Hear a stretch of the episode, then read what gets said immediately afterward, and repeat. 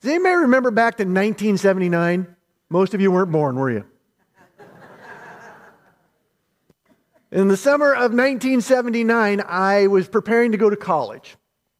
And um, I went to a camp, first camp I'd ever been to that summer, summer games camp. We talk about summer games uh, university here at Pray Bible a lot because many of our students are still going to that very same camp um, th- today. And uh, I went to the very first one in 1979. I had accepted Jesus as my Lord and Savior uh, probably about a year, maybe two years before that. I don't remember exactly for sure. But at that camp that summer, um, my faith went into overdrive. I fell passionately head over heels in love with Jesus that summer. And when I got home from, from camp that summer, I, I, I, I knew I needed to tell somebody about what had happened to me. And the, one of the first people I thought of was my friend Randy Huggins. Uh, Randy was one of my best friends. And I, so I jumped in the car when I got home from camp and I, I started driving over to his house and, and I started to imagine um, how I should share with him all that had happened to me that week. And the closer I got to his house, the more um, I was, became unsure of what I should share. How he, Randy hadn't been there. It, it, it had been a life changing encounter for me but how did I share it in a way that it would that he would understand the impact that it had on? I mean, the more I thought about it, the more weird it started feeling to me. I thought, was he going to think I'm weird, some religious freak or something now? Uh, uh, and I just, I was, I started to feel awkward. I, I have no idea whether that's happened to anybody else, but my suspicion is if you've ever had um, a life changing experience, um, you've struggled with some of those same thoughts yourselves. Like, how do I share this with somebody in a way in, that they would, they would get it, right? Without it being awkward. Well, if you've had an experience like that this morning, as we look at the Christmas story, um, I think there's some lessons in the Christmas story that might help you with that. It seems strange because you think you know the Christmas story real well. You've been listening to the Christmas story your whole life. Me too. Even before I was a Christian, I knew the, I knew the Christmas story. But there's a part of the Christmas story that I want to share with you this morning, and it's the part that has to do, or the perspective that has to do with the shepherds. Now, the shepherds are as famous in the Christmas story as the baby himself, right? But I'm going to share with you a perspective, the shepherd's perspective of the Christmas story, that I'm going to suspect that you have never considered before. And there is a lesson or two in this perspective that might actually help you today. So if you have your Bibles, I want you to open them up to the Gospel of Luke, chapter 2. I think that's found on page 1019. Is that right? You got it? Is that right? 1018? Some, right in there somewhere if you're using the church Bibles. If you're using your own Bibles, I can't help you, all right? What I want you to do this morning is I want you to imagine yourselves in the shoes, or the sandals, as the case may be, of the shepherds. All right? Um, the life of a shepherd was, for the most part, pretty peaceful. They were, you were, you are on the hills just outside of Bethlehem. Um, you're tending your sheep, your flocks. Uh, you, chances are you're a teenage boy. Did you know that? Now, how do you know that, Craig? Well, I'll tell you, because it was the tradition, it is the tradition for the youngest son of the family, and when they're old enough, to go out and tend the sheep. So there's a real good chance you're a teenage boy, um, and your only job is to take care of these sheep, which is kind of a routine, mundane job most of the time, until a wild animal comes up, just kind of wanders in looking for a tasty treat, right? But you're prepared because you have become an expert with a slingshot, right? And you know how to use the shepherd's hook. So you're ready. But today, it's just a regular day. The day has been good Night has begun to fall. Um, the stars are shining brightly in the sky, and there's peace in the world. It's a beautiful scene. But suddenly, all of that changes. Because what, a, just right in the middle of this idyllic, peaceful scene appears an angel, right? You know the story. This is this, so the angel appears, and the scripture tells us there in Luke chapter 2 that he is, there's this brilliant white light emanating from him. And you know how it is when, you when your eyes have acclimated to the dark and somebody turns a switch on right away? It's just like, ah, like that? Well, that, that's, what, that's how you've reacted to this, this angel appearing to you. But you've, it's not just a bright light. There is an angel that has appeared to you, right? So you're a little bit scared. Has anybody ever had an angel appear to you? If you have, you would be scared, I'm telling you, okay? But the angel says, Don't be afraid. It's okay. I have come to you with good news of a great joy, for today has been born in the city of David, in, in the town of Bethlehem, Christ. The Christ child, the Messiah, has been born. Now, if it couldn't get any more weird than that, uh, suddenly there is a multitude of angels appeared. Now, we don't know what a multitude is, which, but I will just assume it's a lot, right? A whole multitude of shining, shining bright angels appeared to them, proclaiming, Glory to God in the highest, goodwill to all, and peace to all who have found favor with the Lord. Can you imagine? You know, that, that story is so familiar to you, you just kind of you just kind of hear it and you just go, that's just the story, right? I've been hearing it my whole life. Imagine yourself in that story. You just had church with a bunch of angels, amen? By the way, you have church with a bunch of angels every Sunday. And it's not necessarily the person sitting next to you, unless it's my wife.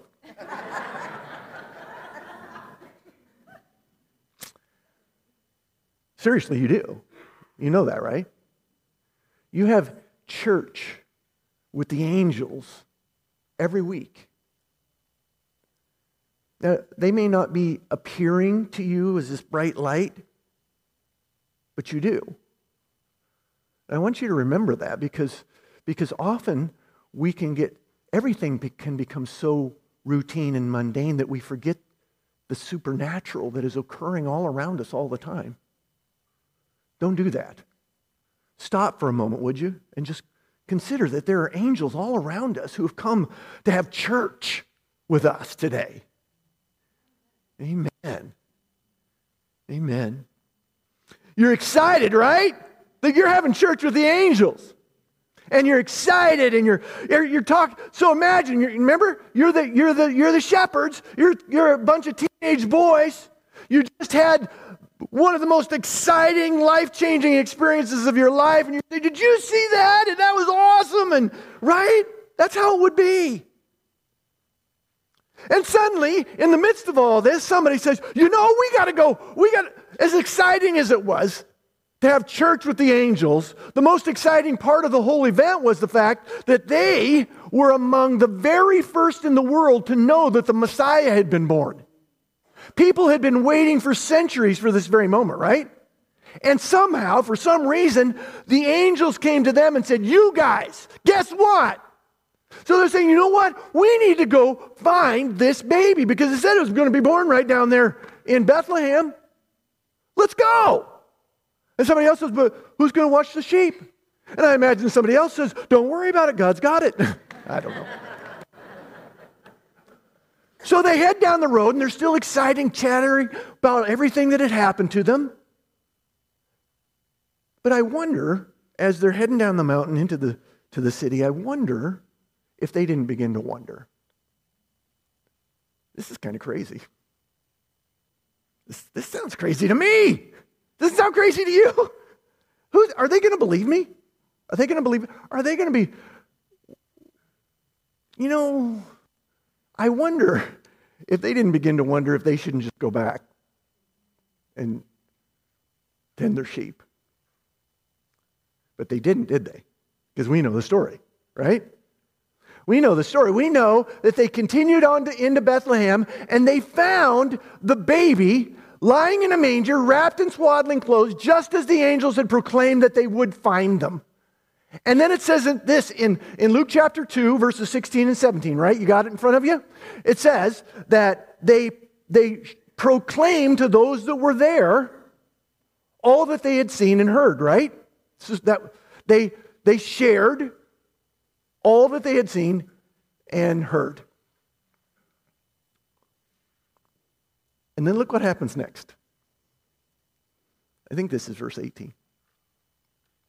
It says, All those who were standing around wondered about what they had said. Have you ever seen that before? I, have read that, I don't even know how many times I've read that verse or that passage. It says, And all those that stand or that heard wondered about what the shepherds had said. Now, as I contemplated that this week, I'm going, you know, that doesn't necessarily sound like they were convinced by what the shepherds had said. What do you think? Right? I mean, if they had been blown away and said, Yeah, I believe you, they would have said, Those who were standing around believed what the shepherds had said. But they wondered instead what the shepherds had said. What were they wondering? They could have just as easily been wondering, I wonder if what those boys have been smoking out on the field. right? That's more logical. And then look what the shepherds did in response to their wondering. It says that they went away praising God for all that they had seen and experienced that night.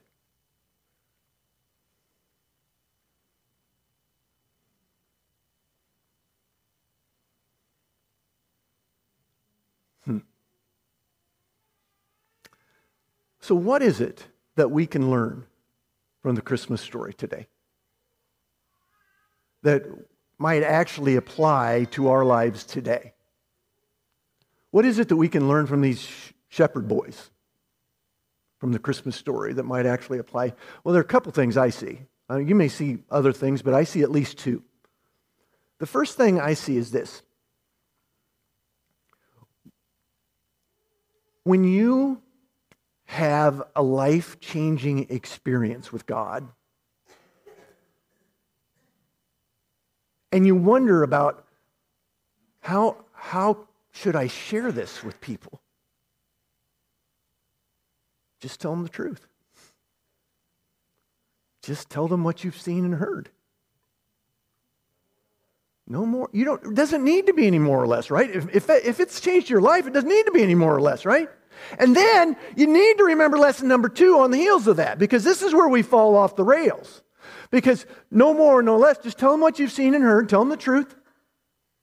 And then lesson number two is remember that it ain't your job to make sure that they believe it, because it isn't.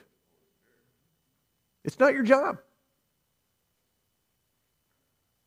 Do the best you can to, to share what you have seen and heard, tell them the truth, and then leave the rest of it up to God, right? Let them decide. And then go off regardless of how they receive it and praise the Lord because of what you have seen and heard. Amen? I've been, I was thinking about, remember that story I was telling you earlier about my friend Randy? And how I was thinking it was going to get awkward because I didn't know for sure how to when I got there, I went ahead and did it anyway. I didn't turn around and go back to my sheep, if you will. Um, I went, but I was, I did feel awkward. Uh, but I told him what had happened to me. And you know, the truth is, he didn't get it. He was, he was gracious enough to listen to what I had to say, but he didn't get it. I could tell by the look on his face he didn't get it. But it's okay because I did. And you know what I found since?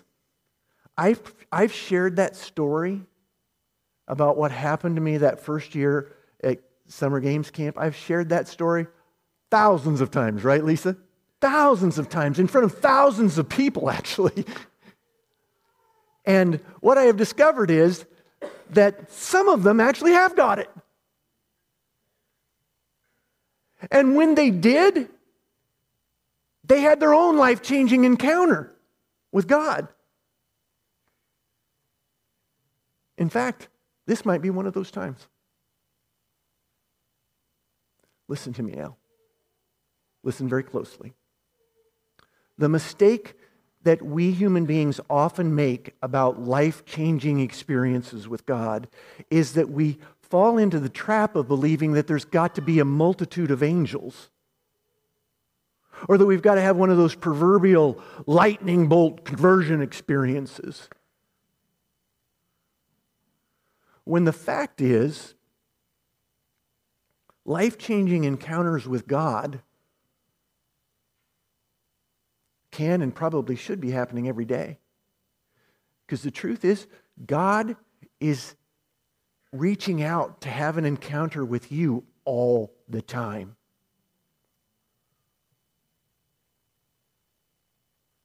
It could be happening right now. On some random Sunday morning in December, uh, in Iowa, in a worship service that in a place that kind of looks like a Chinese restaurant?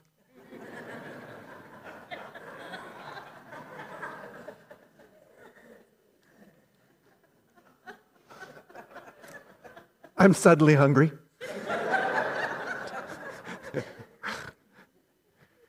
it could happen. It could be happening right now. The only thing that, that really is maybe standing in the way of it happening is you. Are you ready?